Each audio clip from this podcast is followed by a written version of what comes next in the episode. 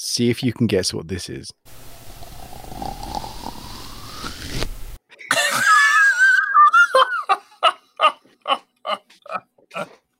Pull your pants back up. So childish.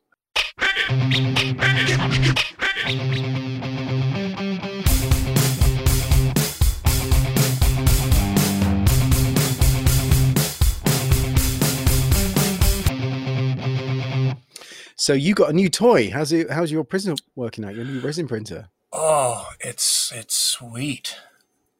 it's it's it's so nice that I'm, I'm I'm astonished by the quality of the resolution. It's uh, making such little little pieces. The the resolution and the detail Yeah, is crazy. and it has some kind of exposure thing so that it, it, it's quicker to do each layer. Yeah, you can you can uh, 4K? Well, yeah, you can um, you can adjust it to do exposures, you know, short exposures, long exposures. All you can do all that in this in the slicing software. Uh, but for. But I didn't know for- if your printer had a different kind of light that it could afford to do in two seconds what mine does in eight seconds or something. Do you know I mean? Because you were uh, saying that maybe it's an LED quite- light. It's it's LED, so it's Yeah. it's a it's a DLP printer and works pretty well. I mean, I I've actually been for post curing instead of having a a UV chamber, which you know is another four or five hundred bucks to have something like that. I've got one of these handheld. It's a pretty high high power UVC lamp for disinfecting stuff Mhm. that I have. I've I've just been post curing it by shining my my UVC light on it, and Right. it it sets that stuff up in in seconds. I guess you stick it in a box with some tinfoil or something and just let it do its thing. Yeah, it just boom. It's it's cured. Well, that's neat. So you mentioned before, because it's not something I've ever done, but you mentioned before that, that you can get inhibition issues with the resin if you're molding in platinum silicons with that stuff. Yeah, I've had I've had some minor um, issues. I haven't tried anything yet with the resin stuff, but with uh, the PLA, I've noticed some some inhibi- mild inhibition, but it's nothing that uh, you know a nice spritz with Inhibit X will take care of. Oh, okay. I was wondered if you used because I know there was you could spray something with lacquer, but obviously if you've got very very tight detail, you don't want to be filling uh, the No. details with, with any kind of sealer or anything. And you can force cure the silicone with with the Inhibit X real easily. Mm. Oh, okay. Because I because I understood it. Obviously, I've used it before, like on a surface that I suspect or know to be dodgy, like a fresh fiberglass mold, for example. Right. I will use Inhibit X on it when I'm about to pour up my platinum silicones, and then you know it almost never goes, uh, never retards afterwards, and that's great. There's no inhibition. No, I've. I've done it in in molds that I've run foam latex in. That And I it still to, and it still works. worked. Yeah, That's how good Inhibit X is. yeah, That's impressive. you can't really test. That's a pretty severe test. yeah. It is. Uh, so, well, because I wondered, like, because we obviously, um, it's interesting. Like for me, the whole 3D printing thing is good, but I'm looking to make things in other materials that I that are much more durable. And so the idea of molding prints is is pretty entry level kind of thinking for me because, Mhm. like you and I, we would have sculpted something and then mold it. To have a printer print something uh, is a joy, and then you just you know you may need to mold it in something. Um, and I thought it might be quite nice to talk a little bit about the molding of prints and stuff. It's not something I've done a huge amount of with platinum silicons though, and that's why I'm a bit dubious. I might have to try some with um, my prints because I'm, I'm molding something at the moment, and I've I sprayed it with with uh, filler primer because I wanted a smooth finish, and I sanded it and sprayed it, so it's kind of protected from the actual resin yeah. itself. Well, I've done it with um, you know some of the little tool holders that I've that I've printed. You know, I'll go into you know Fusion 360 and all for for little dram cup holders or brush holders Mhm. that I'm going to then mold in silicone and cast out in resin or in silicone. That's where I've experienced the the slight inhibition problems, but uh, the the Polymaker Polymax PLA, I don't seem to have any problems with that stuff, and that's Mm. that filament's the shit. I absolutely love the the Polymaker Yes. Polymax. I got some uh, some some Polymax, and it's it's very exciting. I also started drooling at uh, some direct drive um, filament feeds that you can put at the hot end. I'm like, oh, I can't, I can't afford to keep doing this, but it's just like, oh my god, these things are amazing.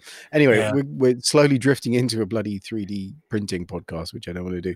Um, but um, yeah, it's just not something I've really uh, considered. But it'd be quite nice to do an article about that, maybe for the prosthetics magazine, or a little bit, or something about molding Sure. 3D prints and stuff. Um, but yeah, um, and also uh, acrylic polymer and molds. There was an interesting uh, question on the 911 where someone was asking about running foam latex in some acrylic one molds. And acrylic one is kind of similar to Jesmonite. It's a acrylic polymer that you mix with a, a stone, and then it gives you a nice kind of Oh, like like like thing. like the Forton uh, MG. Yes, yes. Yeah. and they all sort of belong to that kind of like much safer material. I think colleges would like them because there's no fumes and all that kind of stuff. You could wash the brushes out in water, so it's just much nicer to use. I don't know if you've ever run foam in a Forton mold.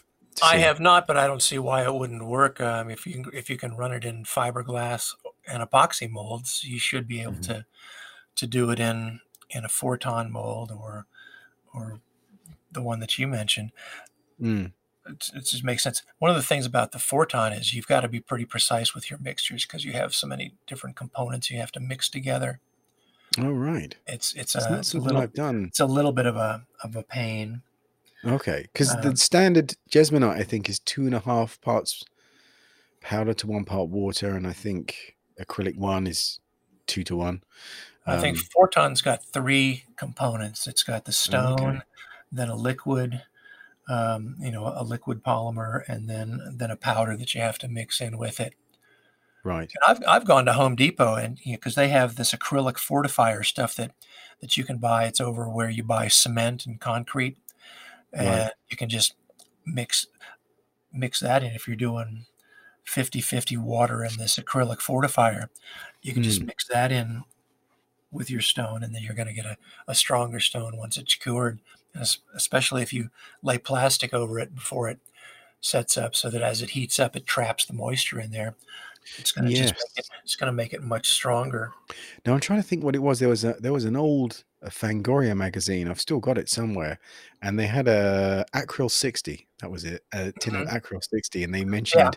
This Yes, acrylic then. fortifiers, it's it's the same stuff. So it sounds like a very very similar thing. And I did find an article. There was a guy that had done some comparison tests, and he'd found some kind of um, it was an acrylic compound that he got from somewhere, and it was like the cheapest. He did like a sample set with different things, and he found this to be um, very similar. And it, but it's interesting when you start making molds that you're going to bake, then the molds have to perform. Whereas if you're making like a stacked object that you're just putting on the wall or something, it's not really a big deal. But something that actually has to go into an oven, and then you've got to stress the mold to open it, or you may have to bolt it. Obviously, then suddenly these higher grade materials that might cost more, you kind of go, well, they're still less expensive than epoxy resins or Right. or you know and less smelly than fiberglass so it might be worth paying a little bit extra to have you know you know burn through gloves and you need masks and all that kind of stuff so i don't know if that would work out well but it was an interesting point and i mentioned that we'd run foam in them years ago at neil's at millennium years and years ago uh, probably about 20 years ago and i remember we ran foam in it but i wasn't very impressed with it partly because you couldn't see through it Mhm. and I was so used to using translucent fiberglass, you know, where you could see through it. Um, looking back, I don't really think that's a big deal because now I use so many epoxy resin molds that doesn't worry me anyway. But also, I'd noticed that the edges had crumbled, the cutting edge had been crushed down. But I think a lot of that's to do with the way we made the molds, and it may be that because we were using a new material, we just mixed it incorrectly. I, I completely accept user Could error be. in this point. But it might also be that a, I think we may have been baking them too hot, but also because they were thin molds. That was we were- probably back in the days when 185 degrees Fahrenheit was the the standard, and now Right. And yeah, because because then you don't have to keep it in the oven quite as long, but you're you've got a much much narrower window for completely fucking the the foam up yeah, maybe. at a, at a higher temperature. Well, we did Celsius. It would have been hundred, which I think is uh, the the top end that you would bake foam at anyway. So I'd be tempted to just lower the oven temperature even till maybe 75, 80. whatever that Yeah. would be in Fahrenheit. But so it would take longer, but it, it's less of a you know a stress on the In a mold. way, But also, if you're not in a hurry with foam latex, you know, it, as long as it gels, it'll eventually cure on its own. You don't have to yeah, it true. It'll it'll cure at room temperature. Um, Yeah. If you're willing to wait for a month or so. well, they're actually filming next week, Yeah. so But I I yeah, I cured. I was doing a doing a class at at the engineer guy in Atlanta a few years ago, and I actually cooked a foam foam latex mold in the back of a pickup truck in the parking lot I bet that was smelled nice. in a, In a, in the- Ge- yeah, in a nice Georgia summer. nice. Yeah, well, that would work. Um, Wow. Certainly saves on uh, Foam, electricity. foam turned out great. It was nice and Mhm. soft. Well, there you go. It worked. So yeah, I guess if we if we'd had it on a lower temperature, but also we'd made our molds in such a way where they, we were replicating the same thing we do with fiberglass. So using it as a straight fiberglass substitute. So it was l- laminated in you know two or three layers of glass. So I suspect the molds probably weren't strong enough. I'd probably do them more like a kind of a block mold Mhm. you know, where they were much, much thicker with extra layers of glass and maybe strap them together rather than bolt them. Because I think the bolts probably put a lot of stress on very individual spots. So it Yeah. could be the way that I'd used it that made it fail rather than it was the fault of the material. It was probably more my fault. But it'd be quite nice to try that again. But I'd like to do a test with some silicon pieces. I might do that on the next uh, makeup plan I've got. I, I'm, I love epoxy so much, but I want to try and start using more humane materials, especially when we do like college demos and things, because then they can get into the habit of doing the same processes. But A, the materials are much safer, but B, also they're a lot less expensive as well, especially if you're only doing one or two runs for an assessment or something. You don't need to Well, make Rob something that's going to Freitas- last forever. Rob Freitas posted on Instagram yesterday. Um, it was a big picture of a, of a bowl of potter's plaster with the you know the dry lake bed effect in it. To it, he was Oh, I saw that picture. water- Yeah. the water all soak in, and Yeah. Yeah. Yeah. you know Yeah. pottery plaster's been around for many many years, Mhm. and you know sometimes the old the old ways are the best way. Sometimes. You know, there's Yeah. Nothing saw wrong with picture. nothing wrong with making big molds out of out of stone, No, It'll if it work. works, it works. And Um, it's and it- certainly a whole lot less expensive. Yeah, and it's a shame if the first mold you ever make is with epoxy because it you really kind of jumping the gun, really, aren't you? Missing out on a whole bunch of stuff. Yeah, you need to learn Um, all the all the all the ways because there's there's no one set way to do anything. As as you, Mhm. we've talked about, you know, there's there's a half dozen ways to do everything. Mhm. At And least, it's combining those things as well, like you were saying about before about using an epoxy gel coat and then backing it up with a you know a hard plaster. yeah, Um, that's a great idea because then it's the best of both worlds. Um, and I was wondering if I could do that with Jesmonite. I could get like the release qualities of the surface of an epoxy gel coat I and then back it up with with uh, with Jesmonite, um, or or you know the the the if there are any thick deep areas. Although Jesmonite's pretty good, but it's quite heavy by comparison. So you could maybe do some deep areas with the um, the freeform air, and then once you've kind of uh, made a smoother surface, you could then go in with the the Jesmonite because the Jesmonite has a kind of a I think they call it quad axial glass. It's like big gaps in the glass, and Mhm. um, it, it it lays down nice like the the the mesh you get for um uh, epoxy resin.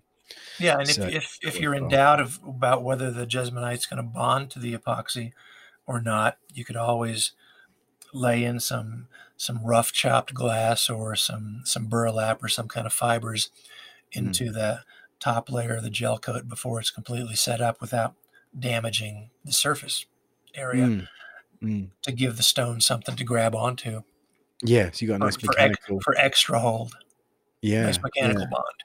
Oh, that's good.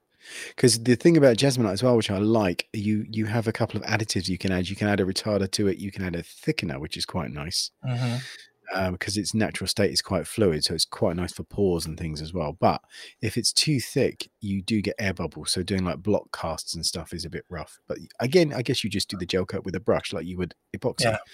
um, because that way you can, um, you know, make sure you touch down the surface. But it's lovely that you can wash your brushes in water.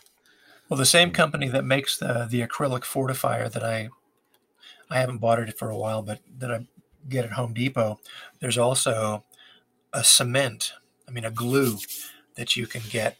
So you can mix that in with the water, and that will help ensure that if you're adding to a stone, on you know, new stone onto something that's been cured for a while, mm-hmm. You can that the glue will help make sure that it doesn't delaminate. Oh, amazing. And then yeah, and if that's got in it, if that then gets chipped because that's already in the plaster, then it will be much more responsive at holding on to repairs and stuff. Like if you got clamps or something that broken yeah. edge. Interesting. Well, that's cool. Yeah. And um, one other thing I noticed on the forum today, someone mentioned Super Baldies in a spray can. Now, Super Baldies is a unique animal. well, I mean, I think the spray cans, in all fairness, I think it was just a, a, a they tried something out and it I don't think it worked, but there's still lots of cans out there. So um, I mean, it does work in the sense that stuff does come out the, the nozzle, but I, it, nothing like as good as it does with an airbrush. And you can't clean it out like you can clean an airbrush. I think the nozzle gets blocked. I don't know if you've seen any of that, but it just comes out like silly oh, well, the nozzle, yeah, the nozzle on my um, 3M 77 spray adhesive that I, I like to use inside my epoxy molds when I'm running foam latex. I'll just do a, a light dusting of the 77 to make sure that there's no skin pull away during the baking process. Right. And, and there's no no residue and it doesn't you don't that glue just kind of bakes away. Right.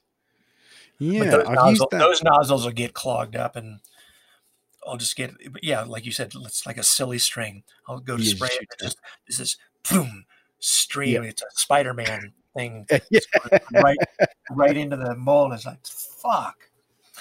So I guess you just got to remember if you do use anything like that to spray it into a paper towel or something or, or or a bin or something first, just to check it is coming out, rather than find out all too late that it just shoots a big pool of it.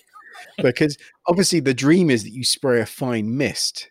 Yeah. And you mentioned ages ago about the Preval sprayers, the Preval sprayers. Yeah, those work. P R E V A L and they, they wow. you combine them as a container and um, you know replacement gas cans and it basically turns any liquid into an aerosol spray which is really handy and that's probably yeah. the best way to go um, we do have them here but they're not as popular they don't seem to be i mean you can find them you have to dig around to find them they're not yeah. as, as common. they work really well they do work really well but i still think you they do work well actually but in compared to the spray can i think you you get such a, a much better result with you know just a spray can uh, sorry, a much better result with an airbrush, airbrush yeah. because because you can clean the airbrush, you can adjust it, and also it's just that's what an airbrush is designed for. You know, it's it's designed to spray things specifically, whereas the can will kind of work, but the trouble is the thing that comes through the nozzle is something that dries and evaporates and, and clogs it in a way that you know most things in a can don't. So yeah, um, yeah, it's not ideal. You'd think like spray cans work all the time, so it should be fine, but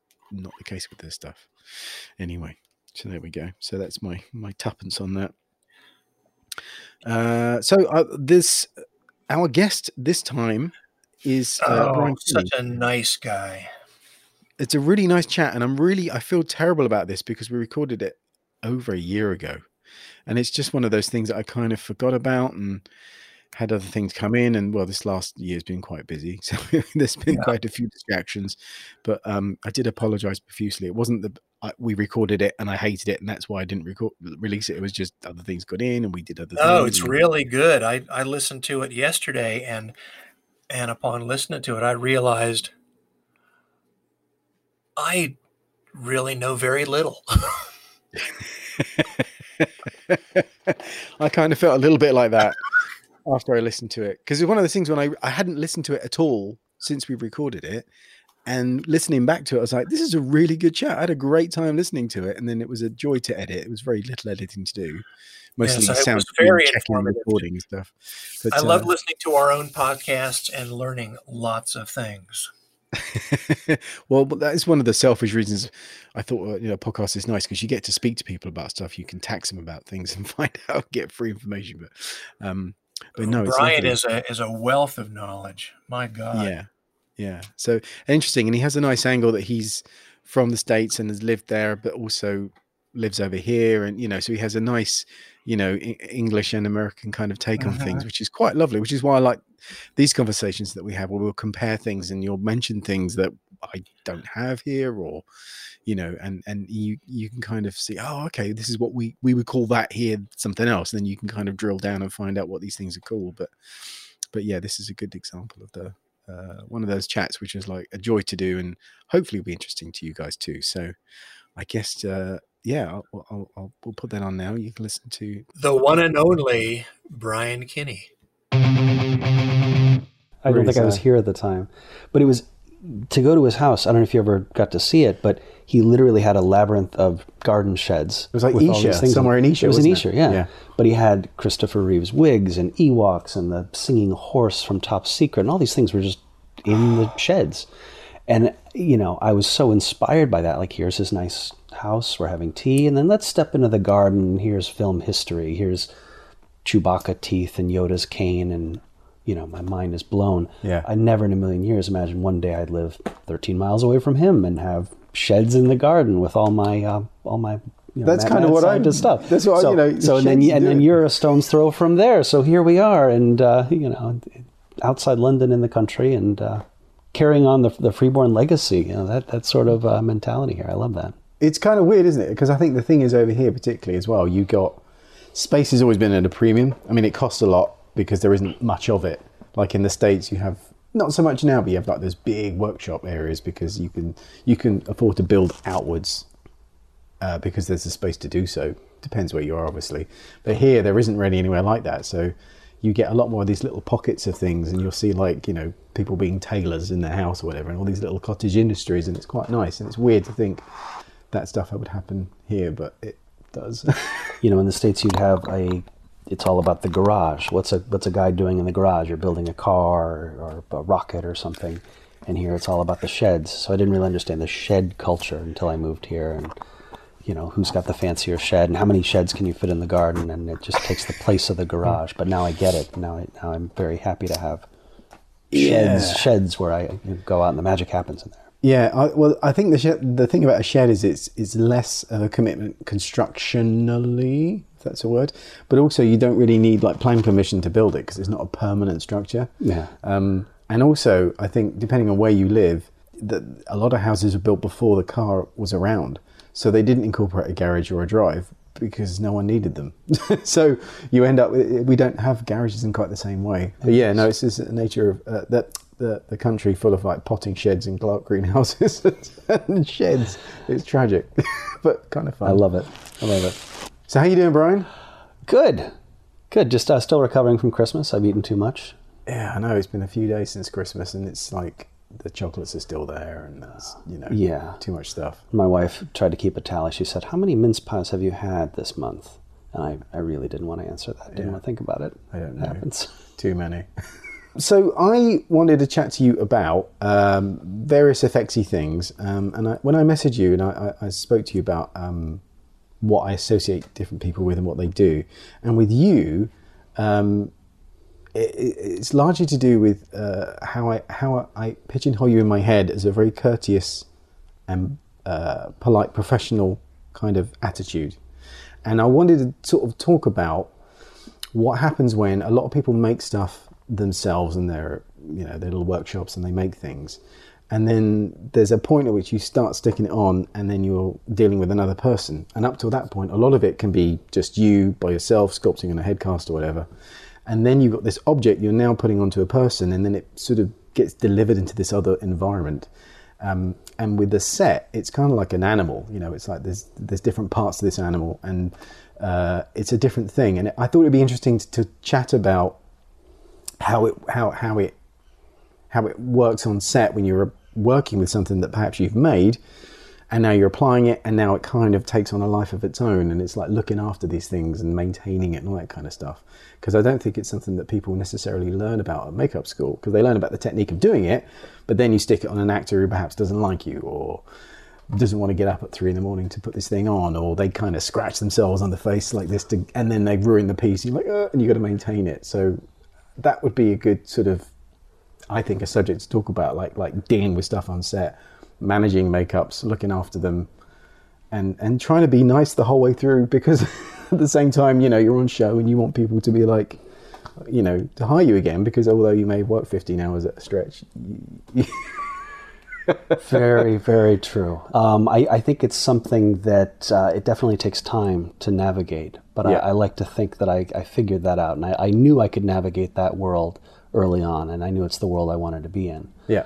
Because um, when I started, I you know I, I was in um, doing a lot of workshop stuff, and I'd be in the warehouse where you're not necessarily touching anything living and breathing. You're you're you're sculpting, you're you're you're molding, you're um, you know, maybe doing flicks of paint for a day or, or uh, slush casting latex.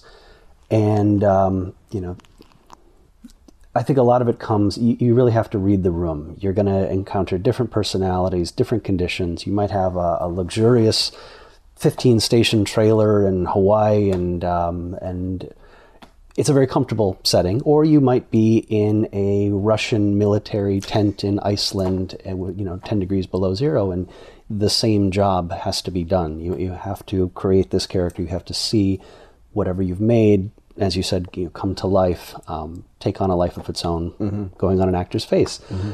So um, yeah, it's it's navigating all these different personalities and um, uh, and knowing the tone. You really have to um, I think you have to blend into you, you have to become part of the machine that's happening around you. Yeah. Um, and a lot of that is, um, I think, sort of knowing different responsibilities get delegated. Um, if you, for instance, if you come on a lot of shows as a day player, um, maybe you're not familiar with the system, but you you know the the thing is to to look around, adapt, be helpful, learn as much as you can about the process that's expected in that environment and um, yeah, finding your yeah, I think your footing. It's, it's, sort of slotting into that existing machine, isn't it? And I think when you um, and particularly you know every production will have a you know its own unique flavour because that particular group of people have been working together. But this is the thing I find quite odd about prosthetics,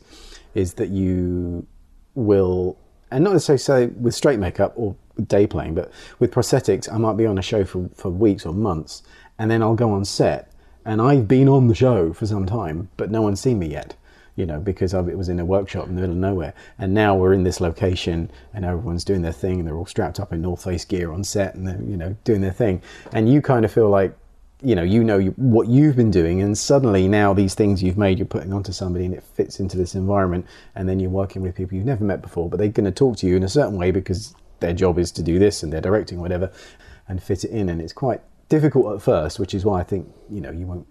Most people don't find themselves in a very senior position when they first start because you need to be distanced enough from it, don't you, to to observe without fucking something up royally, uh, but also close enough to feel the heat so that you do have some responsibilities and then you know gradually ease in. But for prosthetics, there's so much that happens before the set thing that's why I wanted to kind of focus more on that because most people think about what happens in the workshop, but it's like what happens after that. Yeah. Because that's the bit where you could do all this great work and then you completely fuck it up on set by turning up late or smelling bad or, or not realizing that your actor doesn't like being poked around too much in the face. You know what I mean? There's, and you've got to kind of, well, I need to do this, but yeah. at the same time, how can we, you know, work together so that you don't end up hating me because yeah. Well, I, I, yeah, and I think I realized it was no, of no benefit to just be strictly prosthetic, strictly special effects makeup artist. You really have to learn makeup, um, understand it all as a craft. Mm-hmm. And I think that's something um, that can be sort of a shock to people. Um, I've known artists in the past. Um, I mean, myself when I started, if I walk on into a trailer or a makeup room and my fingers are covered in Pax and I'm wearing the black horror T-shirt and the kit's a mess that's not going to go over well when somebody sits in my chair. They're thinking, "Oh, who is this, um, you know, slob that's that's now going to touch my face? Do they know anything about um, hygiene and etiquette?" And so you have to maintain a certain level, even though we're still working with glue and paint. It has to be a little more refined once you're you're in that arena and, and getting somebody ready for set. Mm-hmm. So I think I think that just you know basic um, packing your kit can be can be different than what you're used to in the workshop. Yeah, that was um, there's I feel like there's a little more crossover when it comes to work in Europe, but in the states at least, it's um, it's it's always been a little more separate um, the workshop from the on-set work, mm-hmm. and that's that's because of the unions. Uh, it's it's changing more and more over time, but I Really? feel like I feel like there's there's there's more of a barrier and more of a transition that happens when you step out of the workshop and, and into the, the application and set realm. Yeah, I think over here because you don't have that same union thing, it, it tends to fall a lot on the on the people that run the shops to know their crew well enough to invite certain people on, and or maybe not ask somebody on. Do you know what I mean? Because I've seen that where you kind of go, maybe it's not been addressed, but certain people may be wholly unsuited to being on set. They just they're, they're great at what they do in the workshop, but they just they, they they won't go on over well, and there won't necessarily be a discussion about that. It's just you just wouldn't necessarily get asked. So it's quite good to make people aware of that. There isn't a, a clear cut designation. But I guess that's like anything, isn't it? It's like finding somebody attractive or getting on well with somebody. You don't say, "Hey, I'm really handsome and attractive, and intelligent. You should hang out with me." It's like that's not for you to decide. All you can do is try and be the best you can, and hope that somebody else picks up on it. Do you know what I mean? You can't leave that. Yeah. So it's kind of like that with a lot of work. It's like, you know, um, I think a lot of it comes from, and this is where uh, I, I sort of mentioned it from like the makeup schools. There's a lot of things you can learn technically, but it's a case of doing that in the environment where you're working on somebody else, around somebody else, to their schedule, and that's when it becomes different Yeah. because it's now you're actually applying what you do in this environment, and it's it, it, it can catch a lot of people if they, you know, if they've done it once in makeup school or they've done it a couple of times, they go, well, I can do this, and it's like, yeah, but can you do it at three in the morning? You know, Exactly. and the, the actors perhaps didn't realize that their character is going to be killed off and they're really pissed off today and so they're you know can you still do that under those conditions and, and that, that's that's a huge uh, shock and transition at times as well because I've seen these incredibly articulate four to seven hour makeups done for a demo or just as a personal project, and maybe there there have been test versions first. So by the time it's photographed, it, it's had all the time and money in the world. Suddenly, you're having to do something of that caliber in an hour and a half if you're lucky, maybe 45 minutes. Mm-hmm. Can you do the the efficient version? Can you can you get it done under the time frame? And that mm-hmm. might be one of four makeups you have to do that day. And like mm-hmm. you said, it freezing conditions at two in the morning with a grumpy actor, but the show must go on. So can can you adapt?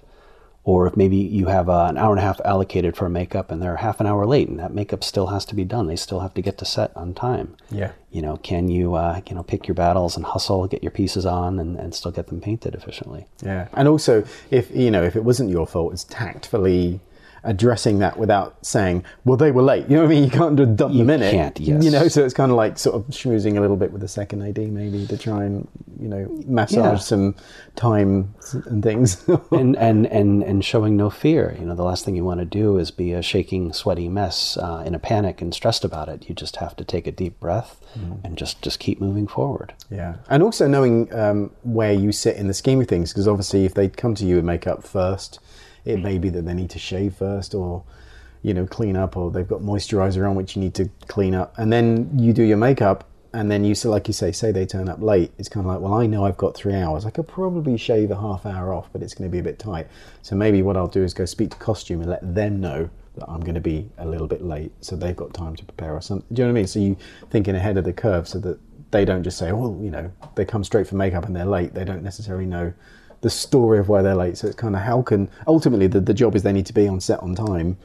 What can I do? And I guess if everyone thinks like that, how can we all work together to try and massage these things together? It might be shave five minutes off there, or they'll do that with it, then it all kind of lands as it should, nice and smooth, without it being like Yeah. you know just you doing your thing and not thinking what happens next. and sometimes it's it's uh, you know you might uh, completely unscheduled have to jump in and help somebody else with their makeup. If you see the situation has happened next to you and your makeup's finished or you have you know the, the five minutes you were going to use to get coffee instead you jump in and you get the pieces down without stepping on anyone's toes. Like you're not necessarily putting your stamp on someone else's makeup but just the courtesy of can i pick up a brush and give you a hand? so that the whole thing you know, arrives on schedule. Um, finding those moments is important too I think a lot about uh, the Game of Thrones experience because that was such an eye opener, and that and thinking um, specifically, I felt like the way Barrie and Sarah ran their group just set the benchmark for me. I just thought if, if everything could be this organized and efficient and helpful and no weak links, um, we'd all be better off. The Yeah. industry would be better off. Yeah. So I felt spoilt on that level. You've you've been there. You know exactly Absolutely. what that's like. Yeah, and under very, you know, under under difficult circumstances, and that's that's where. See, when I first worked with Barrie, I was very nervous because uh, he and I started about the same time, and we both started working at the BBC Visual Effects, as it was called then. Um, so I'd known him like since he started. Um, we went to different colleges and everything, but we kind of had like parallel careers that ran in the same. That we'd bump into each other regularly on jobs and things. So when it came to sort of working for him, I was kind of nervous, thinking, how would I feel about this? Like someone that I knew from scratch, you know, starting out at the same time, and now he's kind of like supervising. Would that feel weird? And it totally didn't. It's like having seen what he can do and how he does things. I know I can't do those things, so I'm like, but this, you know, the fact that he can means that I get work, and you realise that this is the thing about like supervising jobs. that You need people who are like that, and they don't know they can do it until they're in that position, and it's kind of wow, that's amazing. And then like on on set on Game of Thrones, being Ireland, and it's like we're in a big marquee, and we had this massive. It was for Hardhome, that episode Hardhome, and it was just like it's huge amounts of uh, makeup. It must have been about or at least three four hour makeups, and we were starting at two in the morning, two thirty, something like that. Um, and it was phenomenal. And he organised everything and made sure everyone knew what they were doing. And we set up the day before, and very regimented, not not fierce, not angry, not not not like you know a, a desperately angry person venting, and everyone was scared. Everyone did what they their best because they wanted to make it work because they liked the guy, and it was like and he was working harder than anybody. And you kind of go, that's how you fucking run a shop. That's how you do it. That's how you organize stuff. Be better than everybody else.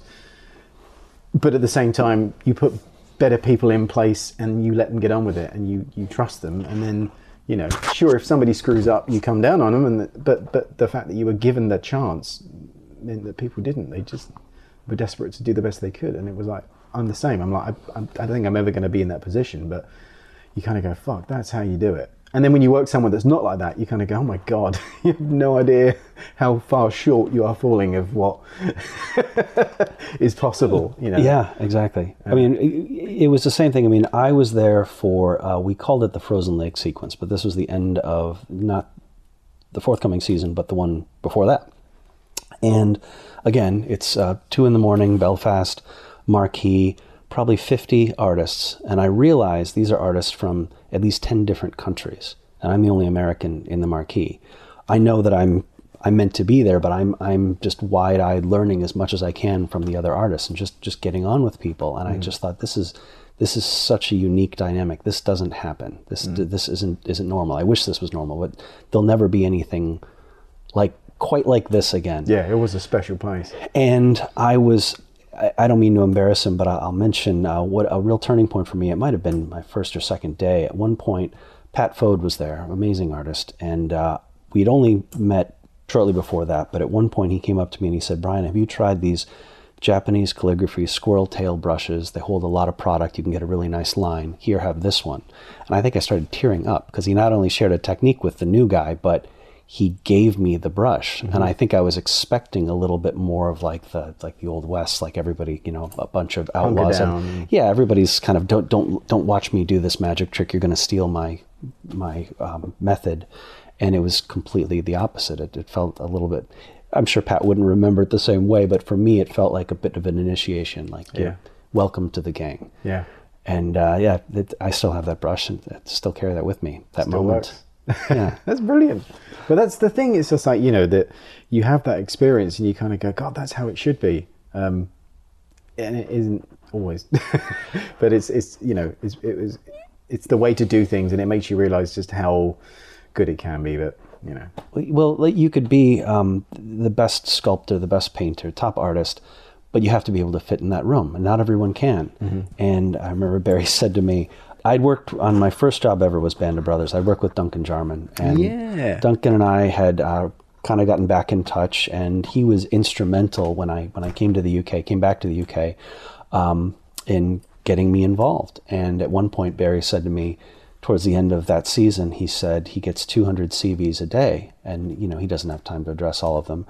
But Duncan vouched for me, and he said, um, "You're here because you know Duncan spoke highly of you," and he said, "You don't have an ego, and you're not a dick." That was it. That's what it took to be in that room.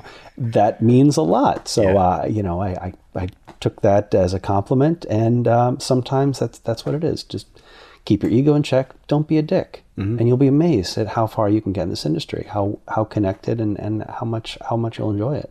it's interesting because you, you sometimes get that with um not always but like a lot of people will say like oh do you find actors that are, uh, you know who's the most annoying actor you work with or something? And you kind of go well weirdly i find the professional actors who are jobbing actors aren't dicks typically. It tends to be supporting artists who it's their first gig and they think or the second you know and they think that the way to get on is to sort of appear like they have this very high standards and that everything around them isn't meeting that standard. And it's like no because if you start out as a dick on day one you don't have a day two because no one's looking for a fucking project. Do you know what i mean? With regards to anybody.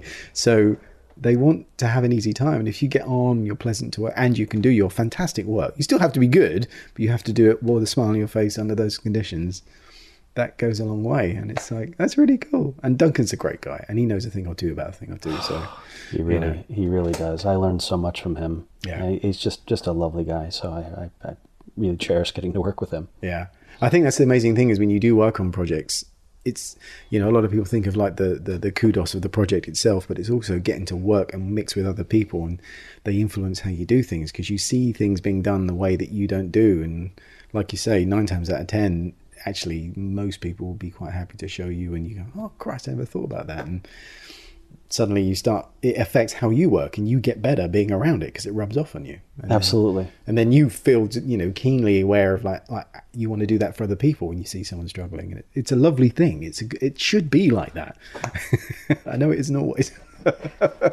but uh, but but but it's a lovely feeling when it happens and uh, but yeah but it, it's being on set the the rules suddenly change because then you you're, you're now in their world. It's the you know it's the big world where all this you know, there's a lot of uh, things happen i guess because of like time constraints. We have to Yeah. get this many shots done. We've only got this location for some amount of time. We've hired very expensive lights and equipment and cameras and lenses and they have to happen in this time. And that's the the drum that everyone's dancing to. And you have to be able to slot into that.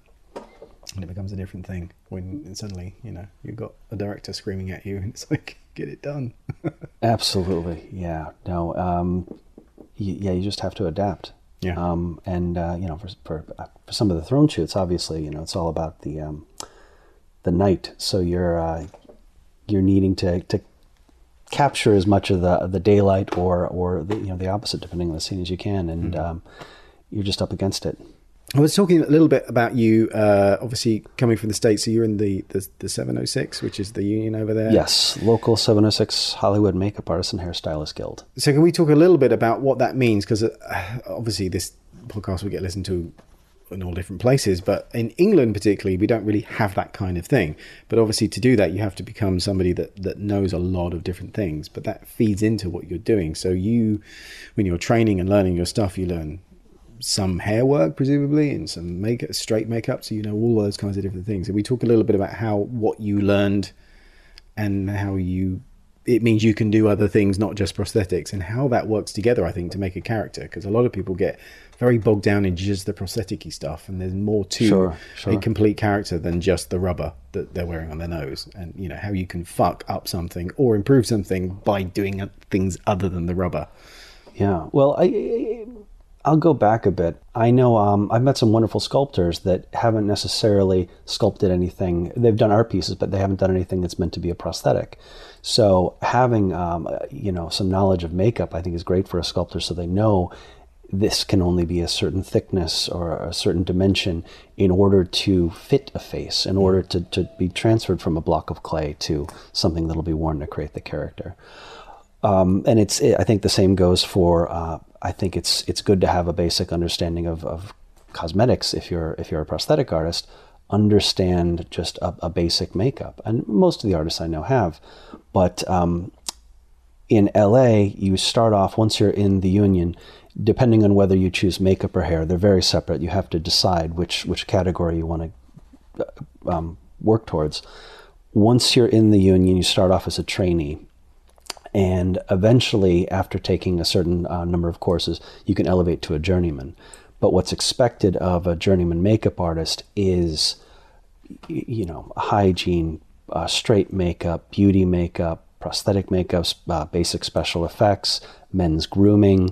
Um, it's it's really sort of the full spectrum. Obviously, you'll have areas that you gravitate towards, uh, an area you're more comfortable with. You know, certain artists get booked for their fantastic uh, prosthetic paint jobs, etc. But um, having um, to be a journeyman, you really have to have a, a, basic mastering of, of all the skills. Be good with your hand laid beards, be good with your bald caps, mm-hmm. um, good with your prosthetic application, and good with a with a basic beauty makeup. Mm.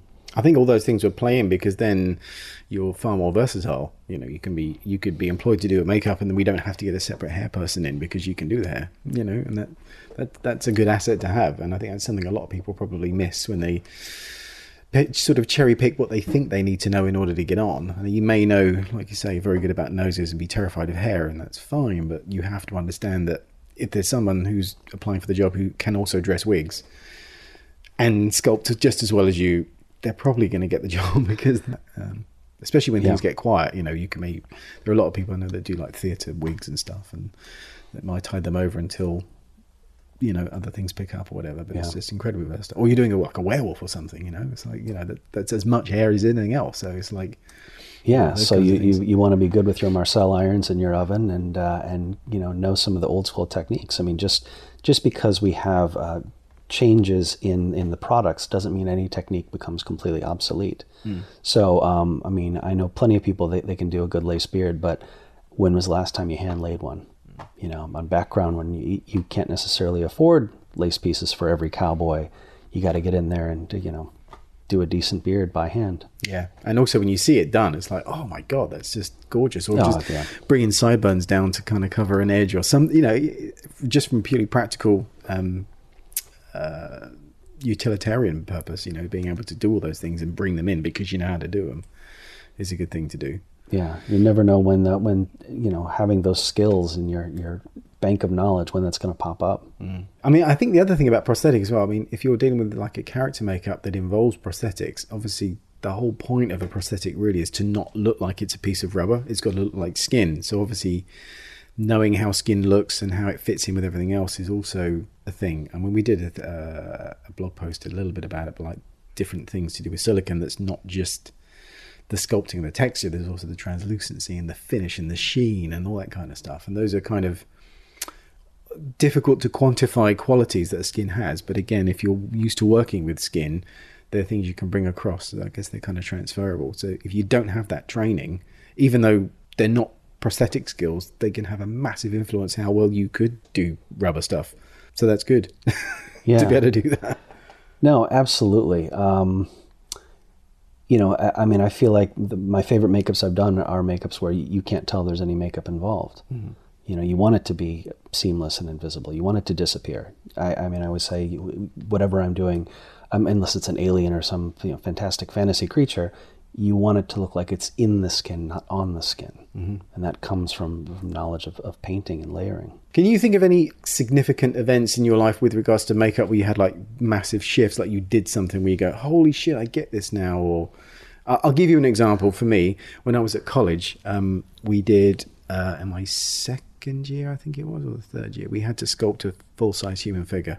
So we had a model come in and we sculpted, and we had to make the armature.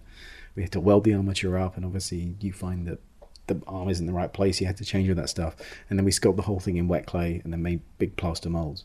And I remember sculpting, and there was a point where I was sculpting the fingers and the skin around the nail, and I suddenly there was like a moment where I could feel something in my brain shift where I was like, oh, I get it because the skin's got a, around the nail which goes underneath.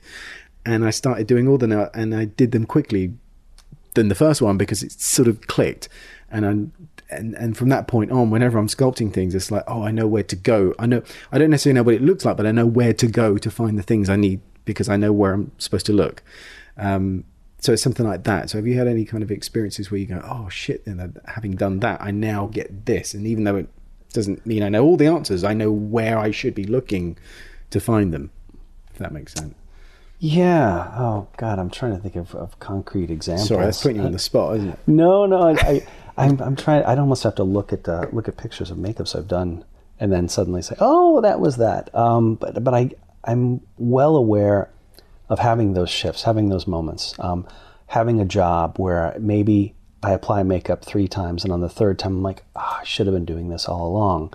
And then the next job, when I'm doing a similar makeup, it's it's changed everything, and I'm I'm I'm doing this method. So I, it's almost like I can feel myself evolving. Mm-hmm. Um, I'm trying to think of of concrete examples. I mean, I, I, definitely remember where I got to a point where I think it was once I started doing uh, Bondo transfers and the acetate transfers.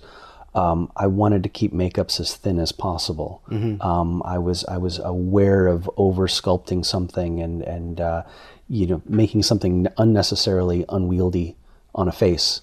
So uh, suddenly, everything I did, I wanted to be as paper thin as possible, only you know embellishing as much detail as absolutely needed. Mm-hmm.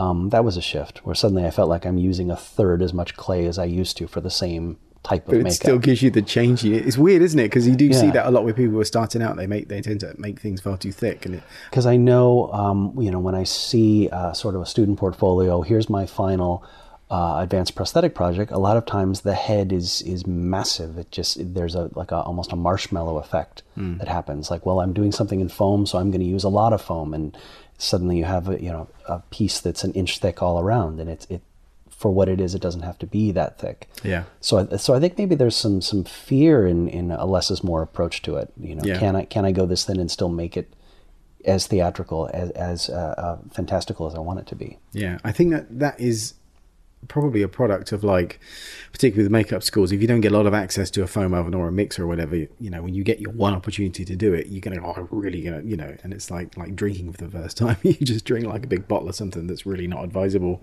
and then over time you develop a taste for single malts, but you don't come out the womb like that. You have to kind of, you know, pile it on heavy. So I think it's about repetition, isn't it? And uh, I think that's a good thing about small makeups is you can do small pieces yourself for not a lot of money um, and that doesn't mean it's a lesser thing. It's more a case of, yeah, but is it effective change? And it looks good, then that's the thing. It's not about how much, you know, rubber you can pile on someone's face. Because I guess the other thing is people want to in, inflict themselves on something. They want all of that to be them and their work you know so they put as much of it as they can on and actually like you say after you've done it you kind of go mm, kind of it's too much isn't it yeah well i think there's a fine line between you know um, something that's obviously a makeup done for a makeup demonstration and a character. Mm-hmm. And I always want to get to that point where I, I, can suspend disbelief and for a second, this isn't makeup. I don't, I'm not looking at, oh, that Skin Illustrator and Telesis and this. I'm looking at, wow, that's, that's a ghost. That's an alien. That's, mm-hmm. that's something. Yeah. That comes down to a real mastery of the material, I think, where you don't, none none of your brain is thinking how to do it. You're just thinking about the finished thing. And yeah. you know, you look at something like Duncan Jarman makeup or a Mark Coulier makeup or something like that. You go, oh fuck. Then uh, you know that none of the process was taxing for them. Really, it was all about character, making it look right. But at no point were they thinking, how do I sculpt? How do I make molds? How do I do this? It's like it's just about making the character tight and correct and finished. Yeah. That's awesome. Have you seen some of those Suspiria makeups? They look. Oh, I, I, I saw it when I was in LA. Uh, I had uh, I had nightmares after watching that. But beautiful makeups. I mean, especially the the death, the sort of uh, layering, almost like the black parchment. Yeah. Um, yeah. Pretty fantastic makeups. We should probably do like a list of makeups that we were referring to. Because the other thing I was thinking of was the Charlize Theron makeup from Monster. You know, again, that mm, was yeah. not an overly done makeup. A lot of makeup, but it didn't look like makeup and I don't even think there were any prosthetics in it. I think it was just teeth and layers of color and stipple in the wig, and uh, it was just like build up that character. But it's it's that it's trying to get a lot out of not a lot, if you know what I mean. Like, yeah, like you say, not absolutely. a lot of thickness. Particularly, I guess with with the cameras now, they're so good, they pick up everything. You almost, you know, less is more. But it, it it's yeah. harder to do less because it requires a subtlety that takes a lot of practice to get right. Well, I was I was lucky. One of my instructors at Delamar Academy was Tom Smith, mm. and he I he was so sparing with prosthetics, if at all. I mean, maybe the odd um, eye bag or, or nasolabial fold and nose, but I mean, Gandhi was was all paint. Mm-hmm. So I was so inspired to see these makeups he'd done, just strictly paint jobs. The same thing with the transformation and Michael Caine's character in Sleuth. I mean, that was always done very theatrically with sort of a pull off Scooby Doo mask. And his was all with, with, with makeup, old school hair and, and teeth.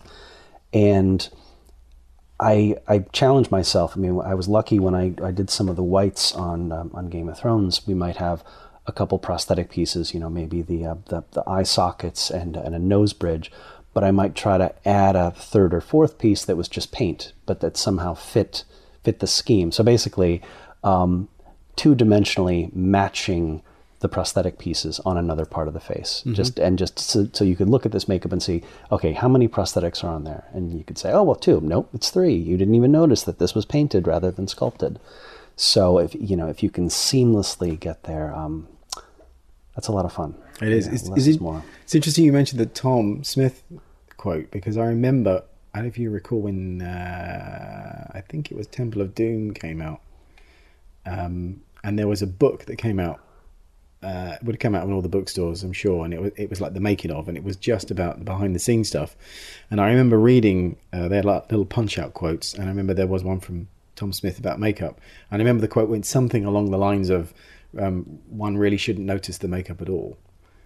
And that was then. I mean, that was, yeah. you know, and it's just like, and, and then at the time I was about 10, 12, I, you know, I didn't really understand because all I remember seeing was like the Amrish Puri kind of, you know, the, mm. the big head, you know, the paint job and all that kind of stuff. But of course, there's so much makeup you don't really even notice. You just see someone looking tired or distressed or flustered or worn out and you don't realize that they're not at all. You know, they're just, yeah, that's makeup. it's like, oh my God, you know, it's, it flies under the radar. It, it, yeah, it really is. Yeah. So, I mean, yeah, for every 10 characters he made up, you might only notice that one of them had anything memorable. Mm-hmm. And, but they're, like you said, that's, it's all made up. Yeah. There's nothing on there that's, um, nothing by accident. And I think that's the magic of makeup, isn't it? Once you can use it, you can start having fun with it and doing all these creative characters. And it's, it's like what a makeup designer will do, isn't it? Yeah. Is how can we, you know, read a script and then break it down and, oh, this guy's been up all night, so he needs to look tired. How do we do that? You know, is it a little bit of red under the eyes, a little bit of sweat, maybe his hair's slightly lank, and you may not even notice that's been done, but it's like that's makeup, you know. I mean, some of my favorite makeups are incredibly subtle, yeah. and, and maybe even you know cheesy and dated by today's standards. But uh, you know, I think of iconic images that sort of got burned into my brain, and mm. sometimes mm. it's it's it's such a minimal amount. Yeah. To convey a character. Yeah, but also doing uh, uh over like a lot of periods. I'm trying to think again like that a lot of the the uh, Raiders movies and stuff where you know that that bit where he they're having that big tank chase. Is it Raiders that one? I think it's yeah, it's in Raiders. the big tank chase, or is it? The tank was um, Last Crusade. Last Crusade at the end. Yeah, I think it was. Yes, it was. And you know, everyone's covered in dirt from the, the stuff. And like dirtying down is one of those kind of skills. Yeah. You know, someone's come out of an explosion. You don't want it to look like something out of a you know the seventies two Ronnies kind of sketch. you know, it, has got yeah. to look like they really have been dirty. And again, if it's done right in the context of the story, you don't notice it, but you notice its absence. Yeah. Um, and it's kind of because of that, it doesn't really get that same recognition, sweat and dirt, without looking too much. Yeah um, it's that kind of subtlety. It's quite it's quite and nice. The maintaining continuity for yes. any kind of any kind of breakdown in dirt. That that's there's an art to that. Yes, because you got to do that again, but maybe in a week from now. Yeah. and I, have had situations where actors they they assume they're helping production. Here, I'm just going to reach down, grab some dirt off the ground, and rub it all over my face. And now they've rubbed my makeup off, rubbed off the expensive fake dirt that's on there, and really gotten nothing more out of it. Maybe they've agitated their skin on top of that. Yeah, you yeah. have to tell them, no, no, just it doesn't look. You're fine. Yeah. Appreciate the effort, but thank you. But yeah, leave it to the pros. Yeah, because it's that thing of like you know uh, the um, just the way things are shot. If they're shot out of sequence, like they you know they're they're used shooting on location, they got mud splat in their face, then they go into a tent, and now three weeks later we're in a studio. That mud splat's going to be in the same place and it mustn't look like it's painted on. so yeah. it's like you know. I've done that whole bit where you have a, a, grid mapped out, and you're matching dot for dot blood spatter that you know shooting two weeks after the initial head explosion or something. Yeah. So somebody's got blood on their face, and it has to match dot for dot. Yeah. And people go, "How is that difficult?" It's like, yeah, but when you see a continuity error, especially if it's your error, you're like, "Oh my god, this thing's fifty foot across the screen, and yeah. you know the blood splats on the other side of their face now, and it'll live forever yeah. on a, a website of some nerd who's like, no, actually, I was seeing scene twenty two. No, and and I've been in situations where um, had a designer telling me this one character it's going to be like a Bond villain and badass, and there's going to be a scar on the eye, and this, that, and the other and it was for television and it was a driver like a, a, driver for one of the thugs whips around the corner in a jeep. You never see it. Right. And I'm just I'm thinking, well, we'll go ahead and do that, but you got to know when when to bother. That Yeah. I mean, there's there's, there's no way you're going to see the character. So Yeah. Yeah. um, you know, um, make it a meal when it's when it's it's there, but not not every background can't be a hero. yes. Yeah. You just got to blend in. Yeah, I've seen that with uh, with supporting artists as well. You get like a group of people who are. I'm trying to think, like in the Mummy or Blade Two, where you got like hundreds of extras, and they all want to have a signature move so that they can recognize themselves when the movie comes out. But they're all supposed to be like under this influence of something, so they should behave the same, but they don't wanna. And so you end up with you know 60 people all doing something unique. So that they can pick themselves out of the crowd. It's like it shouldn't be like that, and you don't want that with the makeup as well. It's like the whole point of what you're doing is to blend into. You've got to slot into the existing, you know, Yeah. package rather than stand out because yeah. No, you're reminding me specifically. I think more than once I've heard about um, supporting artists being removed in post because dressed as a zombie, they decided to do the thriller dance, and yeah, not good. they're not the first one that's attempted that, and that instant red flag. Yeah. no longer in the picture. And I guess that temptation is like, oh, it's my one shot, my one time to do this. So it's like, yeah, but they're not gonna, they're not gonna stand for that. Have you any idea how much this is costing? you know? Wow. No, especially on, on a lot of the, the period epics. I mean, um, I've worked on stuff where it's got to be, you know, 1882 Old West, and you're not allowed to have blue nail polish. Mm-hmm. Um, that's just how it is. Or we're not going to do a shimmery, smoky eye. And you do a period authentic makeup, and somebody, a sporting artist, goes to the restroom, does their own makeup, and then they end up on set wearing something contemporary. Yeah. And, you know, they'll be the first ones removed from set. Red flag, can't have this. You're ruining the authenticity of our project. But Yeah, again, yeah. they, they want to stand out. They want to be remembered. I'm the girl with the blue nails. Yeah. Eh.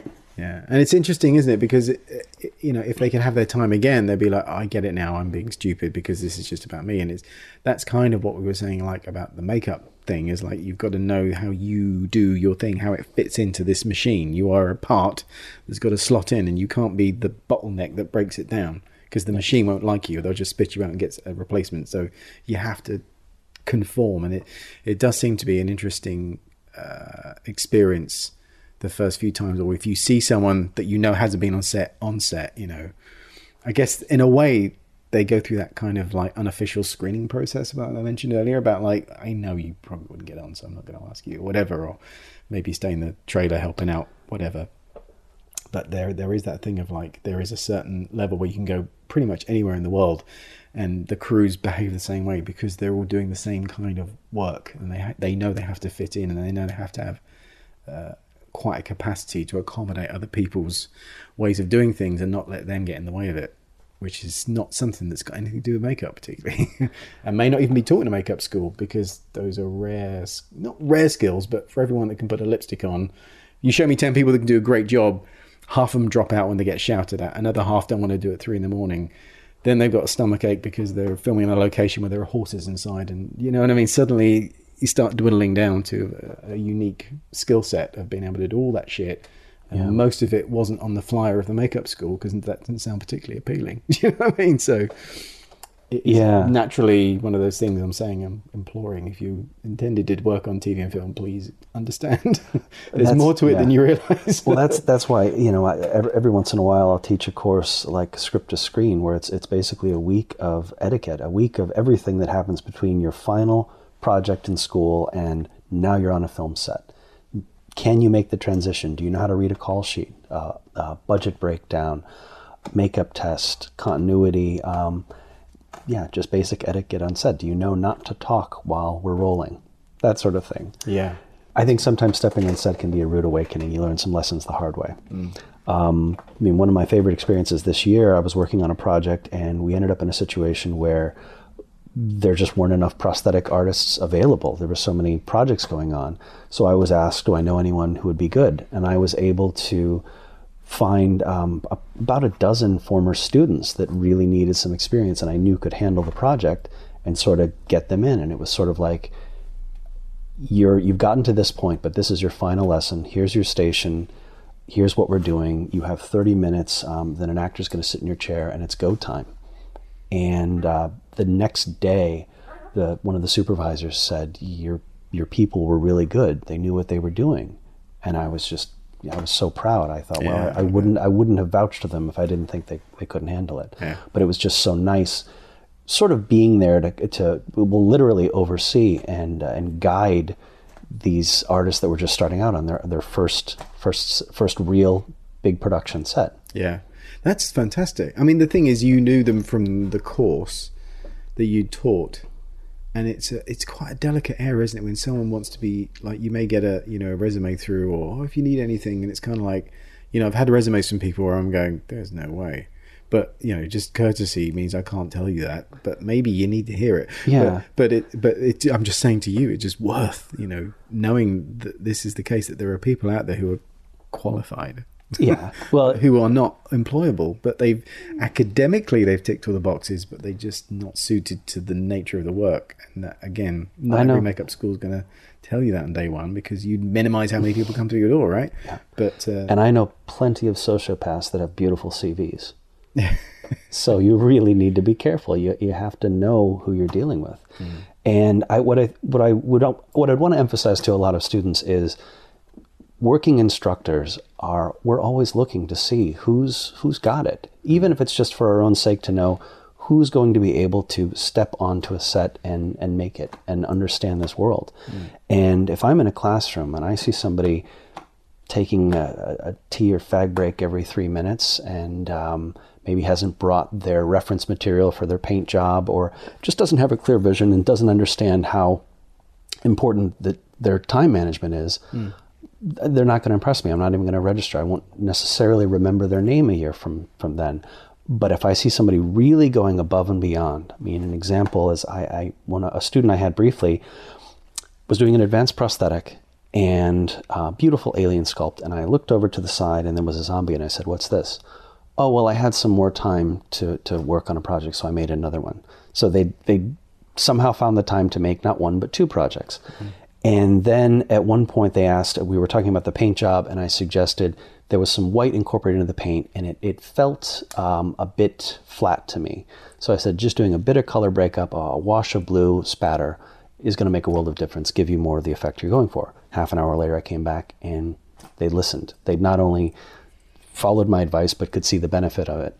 So little things like this, I was just making a note. And then when the time came to um, throw some names in the hat, people we needed, this was one of the first people I called because I saw they, they have the discipline. They're not wasting the time. They, there really is a drive here. yeah, I know what you mean. It's interesting, isn't it? You see that, especially if you have a class that's reasonably not large, but like you might have sort of six or ten. So you've got a group of people, and then you'll say exactly that. You might go, okay, tomorrow we're going to do such and such. So bring in some reference pictures of old age for wrinkling because we're going to do that. And there'll be two or three people that didn't do it. They didn't get the reference pictures, and it's no great shakes to go print some off in the office now or whatever. But the fact that it didn't stay with them, and then somebody else sort of brought in a book, and they'll have done like fifty and a bunch of things that they'd had from before, and it's kind of like that stands out, you know. And when you've got a class of six or ten, the fact that most people, you know, if you're going to do a top trumps, you know, of people in that room, you could go through and you kind of go, well, you're the one that was always late and always left early and didn't practice. And did, you, you, you keep adding these things up. They Yeah. all become like, and then a job comes in. You kind of go, well, I, the thing is, when you take someone on like you did with those students you took on, you kind of roll in the dice damage that could cause. And if you know for a fact that someone's not pleasant or doesn't turn up on time or doesn't do their thing, you know, you're not gonna, you're not gonna ask them. Yeah. As as cruel as that is, it's true. It's like reputation is going to be built on this. I can't. Yeah, You I mean, if you turn it into a social hour, if it's just a big party, if every, you know, just getting on, having a giggle, that can be a detriment too. You really have to know. Again, read the room, know the the the attitude. It- You know, there's a time to be serious, and there's a time to have fun in the pub later. But hmm. you you have to buckle down. You know, you can't be just having a chat when it's all hands on deck and we've we've got a deadline. Hmm. And there are definitely times, especially on set, where you know you've done your makeup and maybe they're not being used for a while or in between takes, and there's a lot of downtime. But and maybe you know you know someone that's the time to be sociable, but you've got to be on point and you know start Yeah. the day right, especially with prosthetics because you know if you don't stick them on right or there's air pockets or there's wrinkles, you'll be chasing those things all day, and it's like you got to get it done right at the beginning, and Absolutely. then kind of half your brain is always watching. The rubber all day long from a distance, wait, you know, what they're about to eat, and you know, Yeah. did I tell them not to eat fried chicken? You know, kind of stuff. Absolutely. Have a straw, you know. And, and but I really think so much of it is also being able to take direction because you may be a better artist and have a better vision for the way a character should look, but ultimately you're not driving the vehicle. Somebody else is in charge, and you have to be able to follow their vision. Um, unless you're the designer, it might be a change that you disagree with, but it's not your decision to make. Yeah. So that's why um, every chance I have, I will I'll make a suggestion. Um, you know, um, a constructive suggestion to a student when they're when they're doing a makeup, just to see how they handle. I've thrown a curveball your way. I've thrown a change your way. Can you? How do you handle this? Are you going to get defensive? Are you going to cry? Are you going to um, do it without thinking about why? Are you going to constructively incorporate it? That'd be a very good thing. That's a brilliant thing to do. Yeah. I, very I- good. I find that, and, and it's never in a way that's going to completely change their look, but always something that I found I might be faced with. If I'm on set and I have a designer say, I love that, but can you do some more breakup here? Can you do this? You haven't changed the look completely, but they're just, they're getting it more in the direction it needs to go in. Mm-hmm. So I will, I'll throw those out there. And again, it's, it's just a, just a, a learning moment. You know, for me, I'm learning how do they handle direction, but also for them, they're seeing you may think it's a it's a thousand percent there's nothing else that can be changed but somebody's going to say but what if this but what about doing this can you go with it and I think that, that'll all come from um, you know doing it a lot. You know, repeating, repetition, going through, doing lots of makeups, and absolutely you know, which is hard. I think when you're at college because you're not on a production, and everything you're doing is presumably coming out of your pocket. But it's very important to do things, which is why I I still keep coming back to doing small things. But well, like a nose or eye bags or a mustache or little something, just to make the changes. It's about making the right changes, but you have to completely saturate yourself in it so you know it back to front, and that's when you start getting good at it because it becomes less effort to do it because your hands and your brain just know what to do, which is Yeah, very true. re- repetition, you know. So do something small and do it very well. true Uh, well and, and oftentimes i think you know your first job's on set you're, you're going to be faced with small character changes you're not going to get the big you know 11 piece overlapping uh, four and a half hour demon those are fun but you might get the the pointed ears the the nose tip Yep. the the um, scar through the eyebrow. How do you handle those? Yeah. And that's a very good point. I mean, those kinds of things like ear tips, you know, as soon as you elongate an ear, no two ears are perfectly level. You suddenly find that you've added another three inches. Now one ear's out here. And it's like, oh, you know, that's got to be tweaked or the eyebrow. And then you put your piece over the eyebrow. Oh, shit, now I've got to put the hairs back. I don't want to take the whole eyebrow out. I just need to lay on a little bit of hair. And, you know, and you can't use a lace piece for something that small. So you're going to lay hair on or you Yeah. can't hair punch it once you've applied it. So, you know. Absolutely. And uh, you know, one of the things I always tell students is uh, try to think of five different ways to do the same makeup. So you might uh, you might have your favorite paints, but what if those paints don't make it through customs and you're in the middle of nowhere? Can you use these paints? You don't have your illustrator, but you've got your grease paints. Can you make it work the way they did 30, 40 years That's ago? That's a great idea. Um, and I, I love those challenges because I love hearing the stories. I mean, Stuart Freeborn would talk about making the elephant tusks out of Yeah, styrofoam cup- cups, coffee yeah, cups, yeah. and it, or you know, um, Trevor Proud would would talk about making the the head wound out of jelly donut, you know, jam on location. Um, I love those MacGyver stories.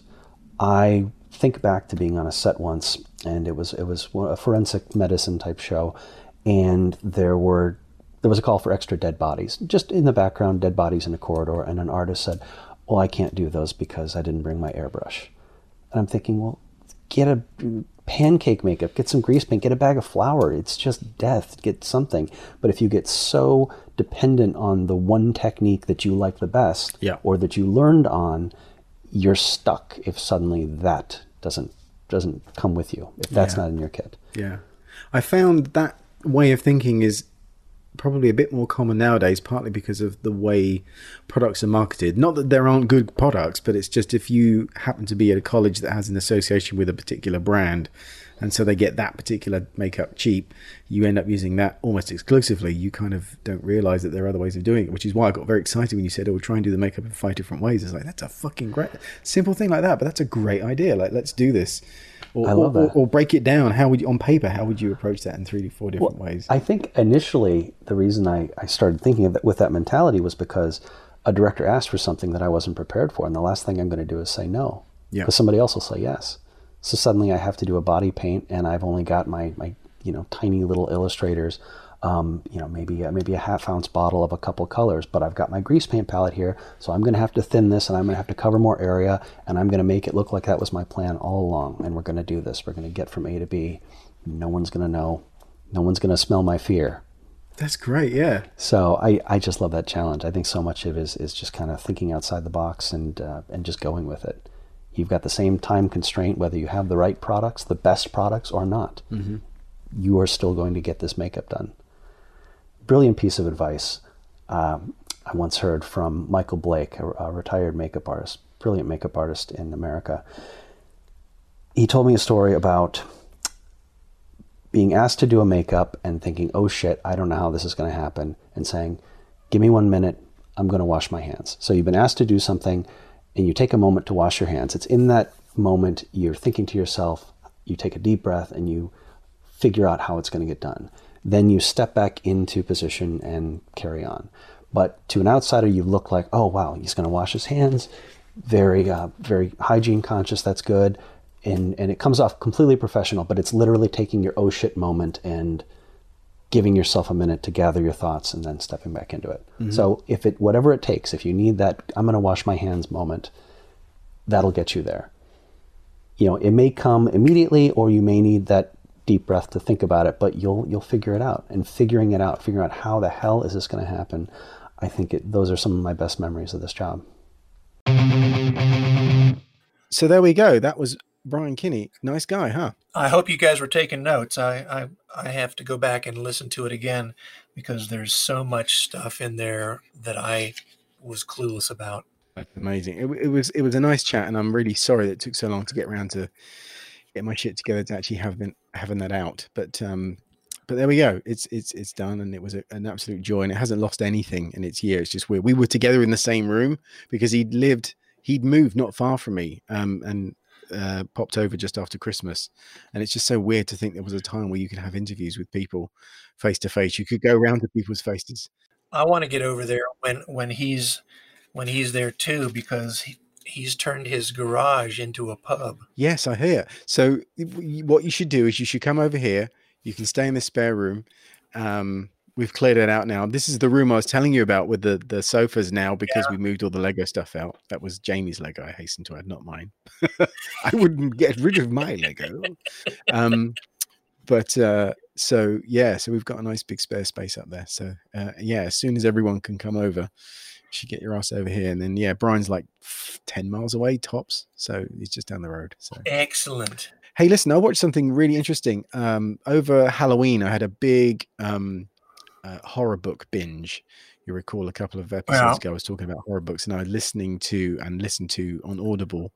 I listened to Salem's Lot, which was an amazing book. I haven't read it, but I just didn't have time to read it. I'm reading a few books at the same time, so I'm also listening to books when I did go on drives or you know Mhm. go for my walks. So that was a really good book. I really enjoyed that. I recommend it. narrated it?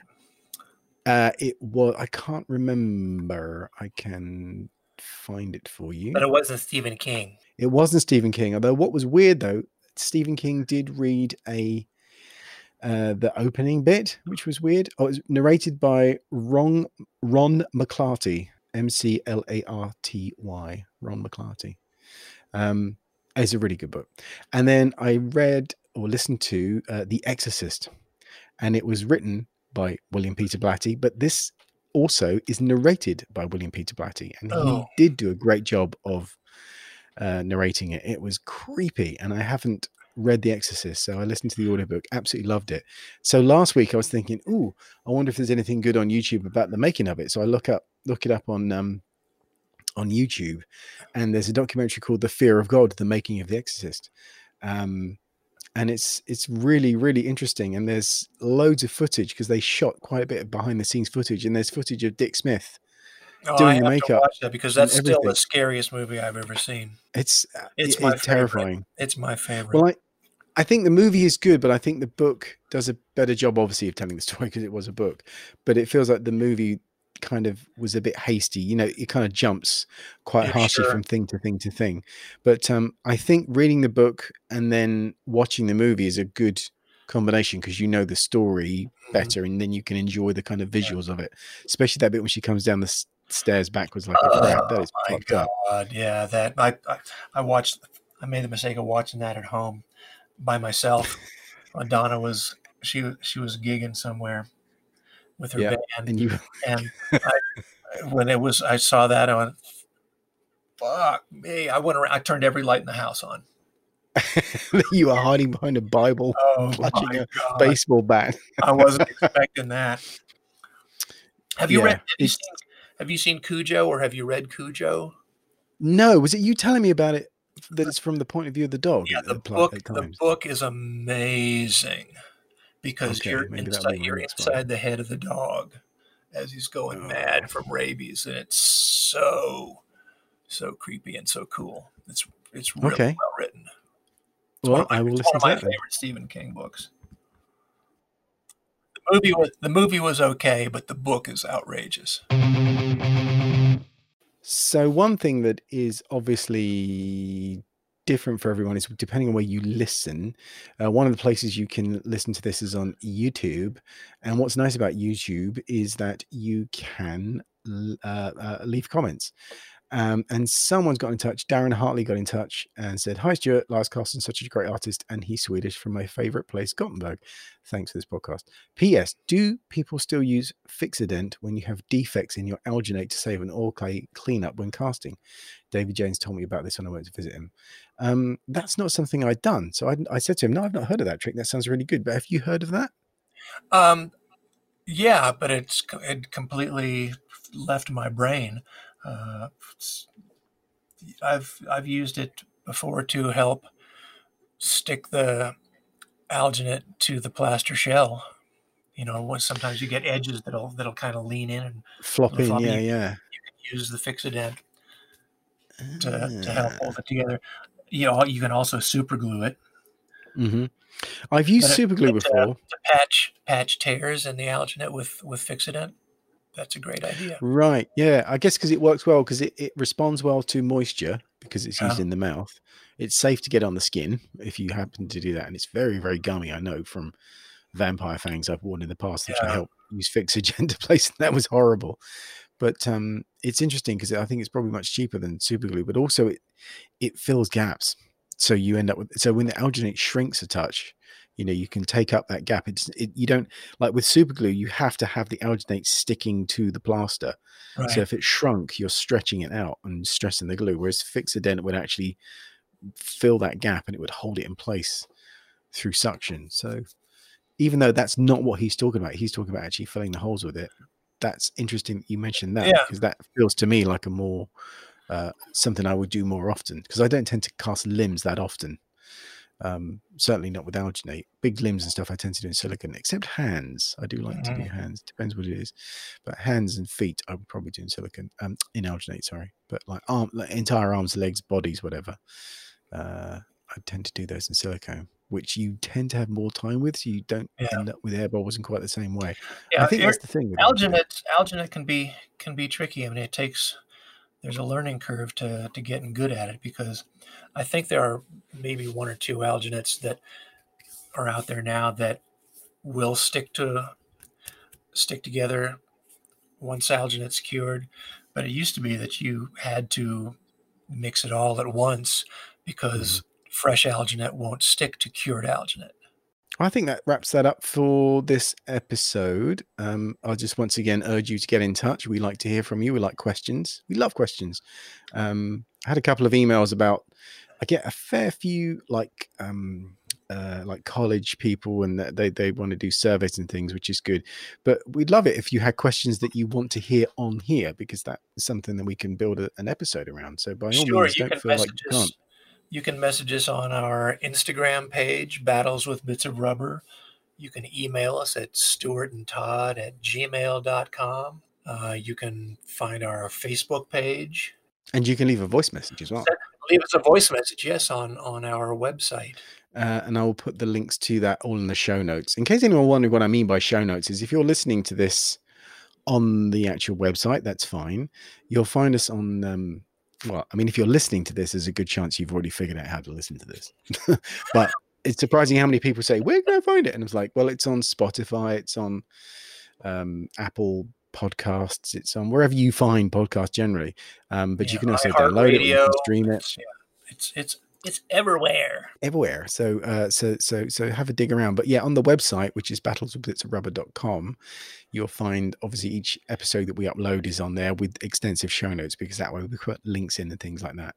Um, but Pictures, words. pictures in words. But you can also leave a voice message directly on there from the website. And if you're using your phone, obviously use your microphone with the phone, and you can just leave us a voice message. And those are quite fun. So do some of that. But um, yeah, I think that's it. If you like this, please subscribe. Or if you have subscribed already, just tell one more person. If everyone that listens to this tells one more person, that doubles our listenership. That'd be amazing. We'd love it too if we could. You could help us grow. That would be doing us a solid. And it will result in world peace. Would it make COVID go away? I hope so. I'm I'm ready for that shit to be gone. Yes, it's getting a bit much now.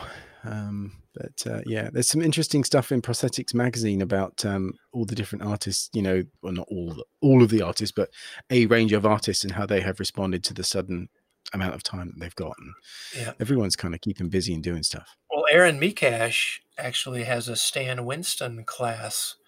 I just saw a post about that this morning on on the Stan Winston um, Oh, cool. Instagram page that she's she's got a class on how to deal with all of this COVID stuff. That I'm I think I am going to go download that as soon as we finish. Beautiful. All right, mate. Thank you very much. My pleasure. Talk to you soon. Yes, sir. Take care of yourself. Bye bye, man. Bye.